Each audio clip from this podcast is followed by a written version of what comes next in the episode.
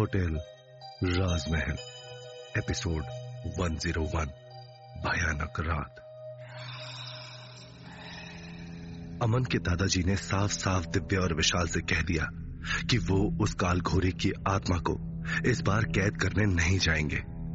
ये सुनकर दिव्या की आँखों से आँसू बहने लगते हैं, क्योंकि अपनी बहन काव्या की आत्मा को मुक्त कराने की जो एक उम्मीद थी, आज उन्होंने भी साफ़ साफ़ मना कर दिया।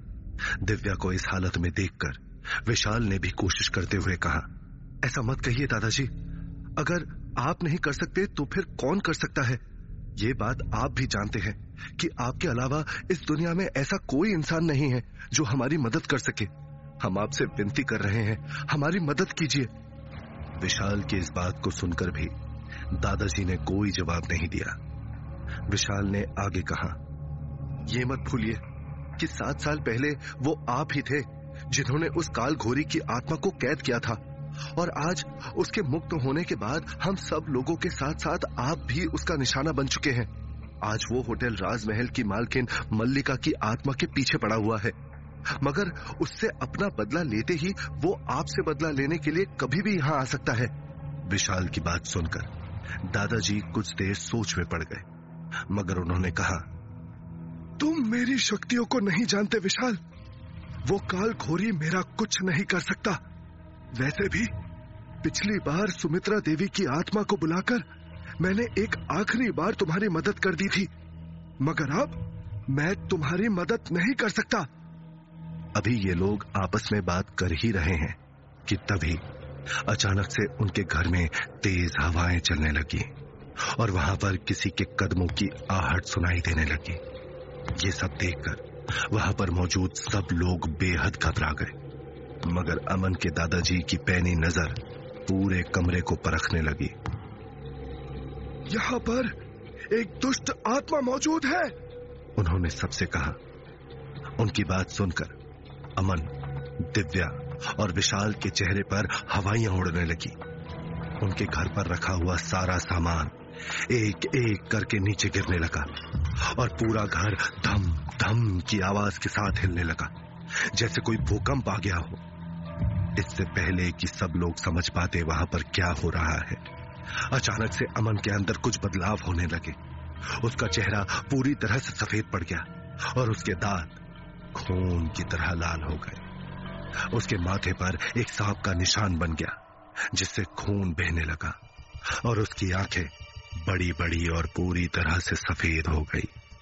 उसने दादाजी की तरफ़ देखा और ज़ोर ज़ोर से हंसने लगा।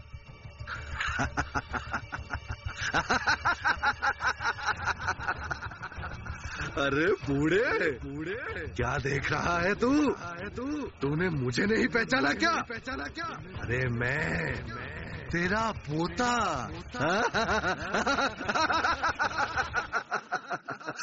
नहीं नहीं। मैं तेरे पोते की आत्मा और शरीर को वश में करने वाला काल गोरी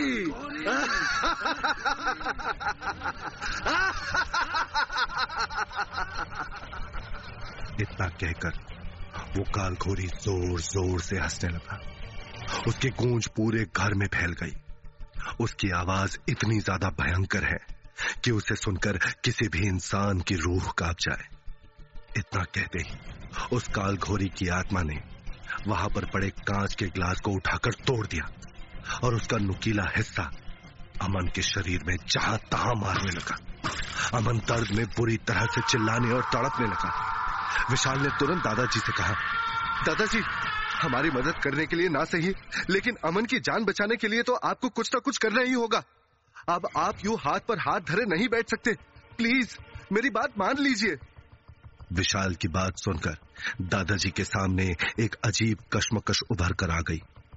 उन्हें समझ में नहीं आ रहा कि वो इस तांत्रिक की आत्मा को कैद करके अपने पोते की जान बचाए, या फिर एक बार फिर अपने पूरे परिवार को प्रेतों की दुनिया की वजह से खतरे में डाल दे।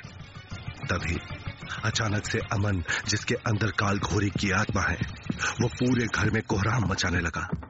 वो यहाँ से वहाँ भागने लगा और घर का सारा सामान नीचे गिराने लगा। उसे देखकर दिव्या और विशाल काफ़ी ज़्यादा डरे हुए हैं। दिव्या ने कसकर विशाल का हाथ पकड़ा हुआ है। अमन का चेहरा काफ़ी भयंकर होता जा रहा है। वो काफ़ी खूंखार लग रहा है और उसके कदमों की धम धम आवाज़ से पूरा घर हिल रहा है। अरे विश्वंभर। विश्वंभर अब तू क्या करेगा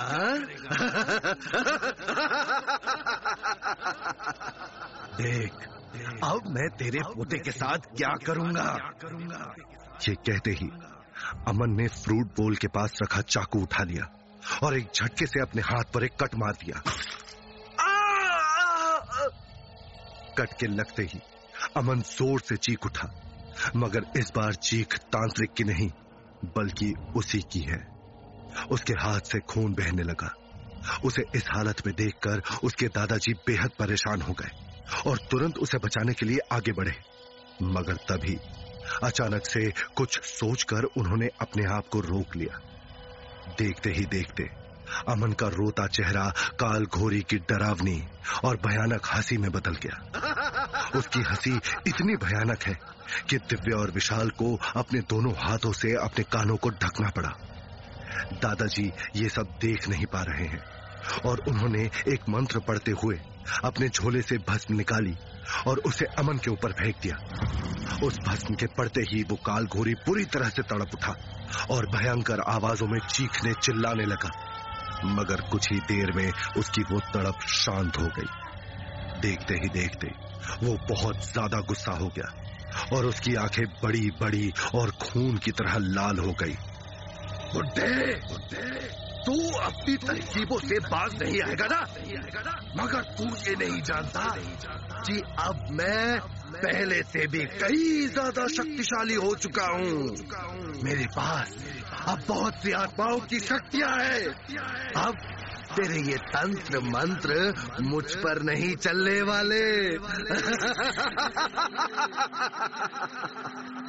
उसकी बातें सुनकर दादाजी काफ़ी हैरान रह जाते हैं। उन्होंने ये नहीं सोचा था कि ये तांत्रिक अब इतना शक्तिशाली हो चुका है। पिछले सात सालों से संदूक में बंद रहकर भी इसने होटल राजमहल की आत्माओं को अपना गुलाम बना लिया है। उसी वक्त ज़ोर ज़ोर से हँसते हुए, अचानक से अमन भागते हुए गया। और उससे एक झटके में ज़ोर की आवाज़ के साथ अपना सर दीवार पर दे मारा। दीवार पर से खून की एक धारा बहने लगी। अमन की तेज चीख पूरे घर में गूंज उठी।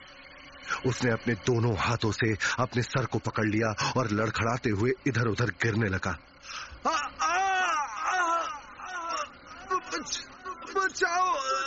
दादाजी बचाओ। अमन ठीक से बोल भी नहीं पा रहा है। ये सब देखकर वहाँ खड़े हुए सब लोग अंदर तक हिल गए। उन लोगों की आँखों के सामने वो काल घोरी अमन के शरीर के अंदर प्रवेश करके उसे हर तरह से नुकसान पहुँचा रहा है। मगर वहाँ पर खड़ा कोई इंसान कुछ नहीं कर पा रहा है। अमन! दादाजी अब ये सब कुछ और नहीं देख पा रहे हैं। दुष्ट तांत्रिक तू क्या समझता है कि मैं तेरा कुछ नहीं बिगाड़ सकता? तू होगा बहुत शक्तिशाली। होगी तेरी साथ हज़ारों लाखों आत्माएँ। मगर यह मत भूल कि अच्छाई के आगे बुराई की हार निश्चित है। तेरे सिर पर बदले का भूत सवार है। लेकिन मैं अब अपने परिवार के लिए तुझ जैसे दुष्ट तांत्रिक से इस धरती को मुक्त करके ही रहूँगा। इतना कहते ही दादाजी ने अपने हाथ में वो विभूति ली और अपना हाथ ऊपर उठाते हुए अपनी आँखें बंद करके मंत्र पढ़ने लगे। उनके मंत्र पढ़ते पढ़ते आसमान में तेज बिजली कड़कने लगी और हवाओं का रुख बदलने लगा। पूरे कमरे में न जाने कहाँ से धुआँ ही धुआँ फैल गया। मगर इन सबसे उस तांत्रिक के ऊपर कोई असर नहीं पड़ रहा। वो अपनी भयानक आवाज़ में हँसते हुए इधर से उधर उछल कूद कर रहा है और उसके साथ साथ पूरे घर में खून ही खून फैल चुका है। दादाजी ने अचानक से अपनी मंत्रों की आवाज़ और रफ्तार तेज कर दी। पूरे घर में उनके मंत्रों की गूंज फैल गई। वहीं दूसरी तरफ़ उस धुएँ की वजह से दिव्या और विशाल का दम घुटने लगा और वो ज़ोर ज़ोर से खांसने लगे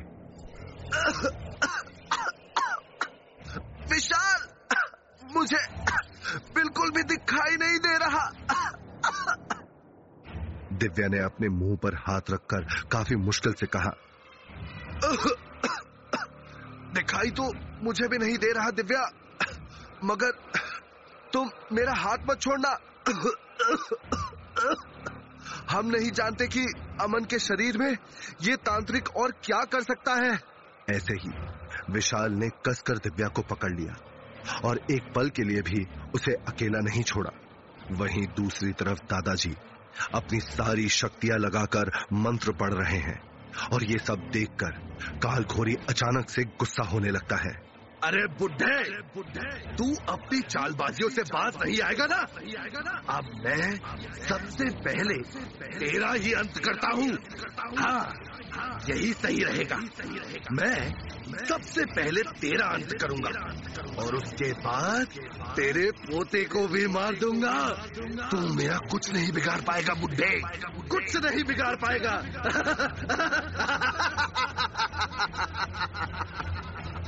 इतना कहकर ज़ोर ज़ोर से हँसते हुए वो काल घोरी दादाजी की तरफ़ बढ़ने लगा। उसी वक्त जैसे ही वो काल घोरी दादाजी के पास पहुँचा, दादाजी ने तुरंत अपनी आँखें खोल दी और वो विभूति उस काल घोरी के ऊपर फेंक दी।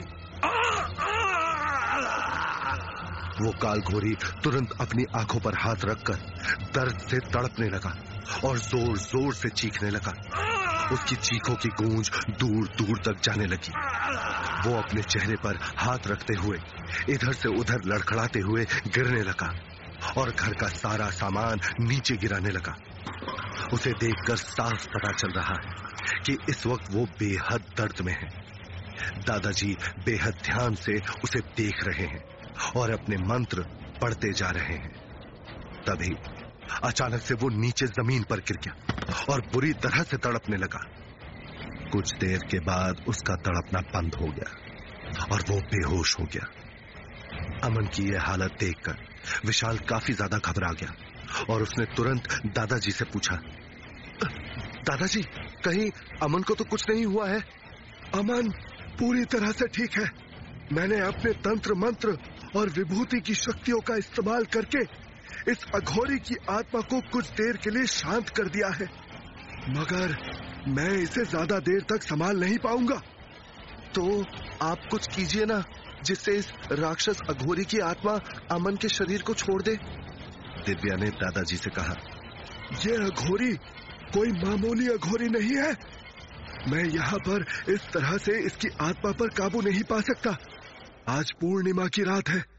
और आज की रात दुष्ट आत्माओं पर काफ़ी भारी होती है। आज की रात ही आत्माएँ सबसे ज़्यादा कमज़ोर होती है। इसीलिए मुझे आज चंद्रमा की महापूजा करके अमन के शरीर से इस अघोरी को निकालना होगा और उसके बाद इसकी आत्मा को हमेशा हमेशा के लिए नष्ट करना होगा।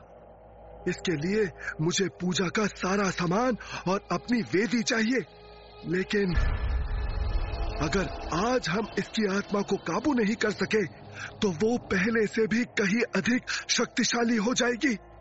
और तब मैं तो क्या इस दुनिया का कोई भी इंसान इसका कुछ नहीं बिगाड़ पाएगा। दादाजी की ये बातें सुनकर दिव्या और विशाल अंदर तक काँप गए। अगर आज उन्होंने काल घोरी की आत्मा को कैद नहीं किया तो वो सब लोग मारे जाएँगे। लेकिन हम लोग ये पूजा करेंगे कहा? और इस वक्त हम अमन का क्या करें? अगर इसे होश आ गया तो ये एक बार फिर अपने आप को और सब लोगों को नुकसान पहुँचाने की कोशिश करेगा। इसके हाथ पैर बांधकर इसे एक कमरे में बंद कर दो। उस काल घोरी की मृत्यु होटल राजमहल में हुई थी। इसीलिए मुझे अपनी वेदी वहीं पर बनानी होगी। मैं अपने पूजा पाठ का सारा सामान लेकर अभी वहाँ के लिए निकल रहा हूँ। तुम लोग रात को ठीक ग्यारह बजे अमन को लेकर वहाँ पर पहुँच जाना। दादाजी की बात मानकर विशाल ने तुरंत उस बेहोश अमन के हाथ पैर बाँध दिए और उसे कमरे में बंद कर दिया। दिव्या और विशाल घबराते हुए बाहर इधर से उधर घूमने लगे। उन दोनों के चेहरों पर चिंता और घबराहट साफ़ दिखाई दे रही है। वो नहीं जानते कि आज रात होटल राजमहल के अंदर क्या होने वाला है। उन दोनों ने कालघोरी की शक्तियों को अच्छे से देखा था, और वो जानते हैं कि उसे वश में कर पाना इतना आसान नहीं होगा। वो दोनों पूरी तरह से पसीने से लथपथ है, और उनके दिल की धड़कनें बड़ी हुई हैं। दिव्या ने विशाल की तरफ़ देखा, और काफ़ी परेशान होते हुए कहा, विशाल, अगर दादाजी आज इस अघोरी को काबू नहीं कर पाए तो क्या होगा?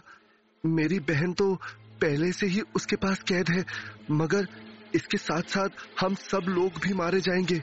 विशाल भी काफ़ी घबराया हुआ है, मगर उसने दिव्या के हाथ पर अपना हाथ रखा और उसे समझाते हुए कहा, तुम ये सब मत सोचो दिव्या। दादाजी ने ही कहा है ना कि बुराई चाहे कितनी भी बड़ी क्यों ना हो, लेकिन अच्छाई के सामने हमेशा छोटी पड़ जाती है। इसीलिए मुझे पूरा यकीन है कि आज हम इस कालघोरी की आत्मा से पूरी तरह से मुक्त हो जाएँगे। मुझे दादाजी के ऊपर पूरा यकीन है। वो कभी अपनी पूजा पाठ में असफल नहीं होते। विशाल की बात सुनकर दिव्या ने एक गहरी सांस ली और अचानक से उसे ऐसा महसूस हुआ जैसे धीरे धीरे सब कुछ ठीक हो जाएगा। विशाल की नज़र घड़ी में पड़ी, जिसमें ग्यारह बजने में कुछ ही मिनट बाकी हैं। और उसने दिव्या से कहा, हमें जल्द से जल्द अमन का हाथ पकड़ लेना चाहिए, ताकि हमारे साथ साथ वो भी होटल राजमहल पहुँच सके। इतना कहते ही दिव्या और विशाल उस कमरे में चले गए, जहाँ पर अमन कैद है, और उन्होंने उसका हाथ पकड़ लिया। तभी अचानक से घड़ी में ग्यारह बजने की टन आवाज़ होती है, और दिव्या और विशाल का सर घूमने लग जाता है। उनकी आँखों के आगे अंधेरा छा जाता है। और जब उनकी आँखें खुलती हैं तो वो दोनों होटल राजमहल में अमन के साथ पहुँच चुके हैं। आज आसमान में पूरा चाँद निकला हुआ है, जिसकी रोशनी होटल राजमहल को और भी ज़्यादा खूबसूरत बना रही है। मगर इस खूबसूरत होटल की असलियत सिर्फ़ दिव्या और विशाल ही जानते हैं। वो दोनों जैसे तैसे करके अमन को होटल राजमहल के बीचों बीच ले जाते हैं। अमन बेहोशी की हालत में है, मगर उसकी सांसों की आवाज़ पूरे होटल राजमहल में गूंज रही है। अंदर जाकर उन्होंने देखा कि दादाजी ने अपने सर पर एक लाल रंग का कपड़ा बांधा हुआ है और लाल रंग का धोती कुर्ता पहना हुआ है। उनके गले में ढेर सारी रुद्राक्ष है और होटल राजमहल के हॉल के बीचों बीच एक बहुत बड़ा स्वास्तिक बना हुआ है और उसके साथ साथ वहाँ पर अलग अलग तरह की चीज़ें रखी हुई हैं। ये सब देखकर दिव्या और विशाल के रोंगटे खड़े हो गए। उन दोनों के लिए ये सब कुछ बेहद डरा देने वाला है। वो दोनों नहीं जानते कि आज रात इस होटल राजमहल में क्या होगा। और ये मनहूस होटल आज किसकी जान लेगा? तभी अचानक से अमन के शरीर से अघोरी की आत्मा ज़ोर ज़ोर से चिल्लाने लगती है। कुछ नहीं कर पाओगे तुम मेरा। कुछ नहीं। ये सुनते ही दादाजी भी हैरान रह जाते हैं। तो क्या होगा कहानी में आगे? क्या दादाजी काल घोरी की आत्मा को एक बार फिर कैद कर पाएँगे? क्या दिव्या की बहन को कभी मुक्ति मिलेगी या नहीं? क्या कहीं विशाल और दिव्या की ज़िंदगी की ये आखिरी रात तो नहीं है? इन सभी सवालों के जवाब जानने के लिए सुनिए होटल राजमहल, सिर्फ़ पॉकेट एफएम पर।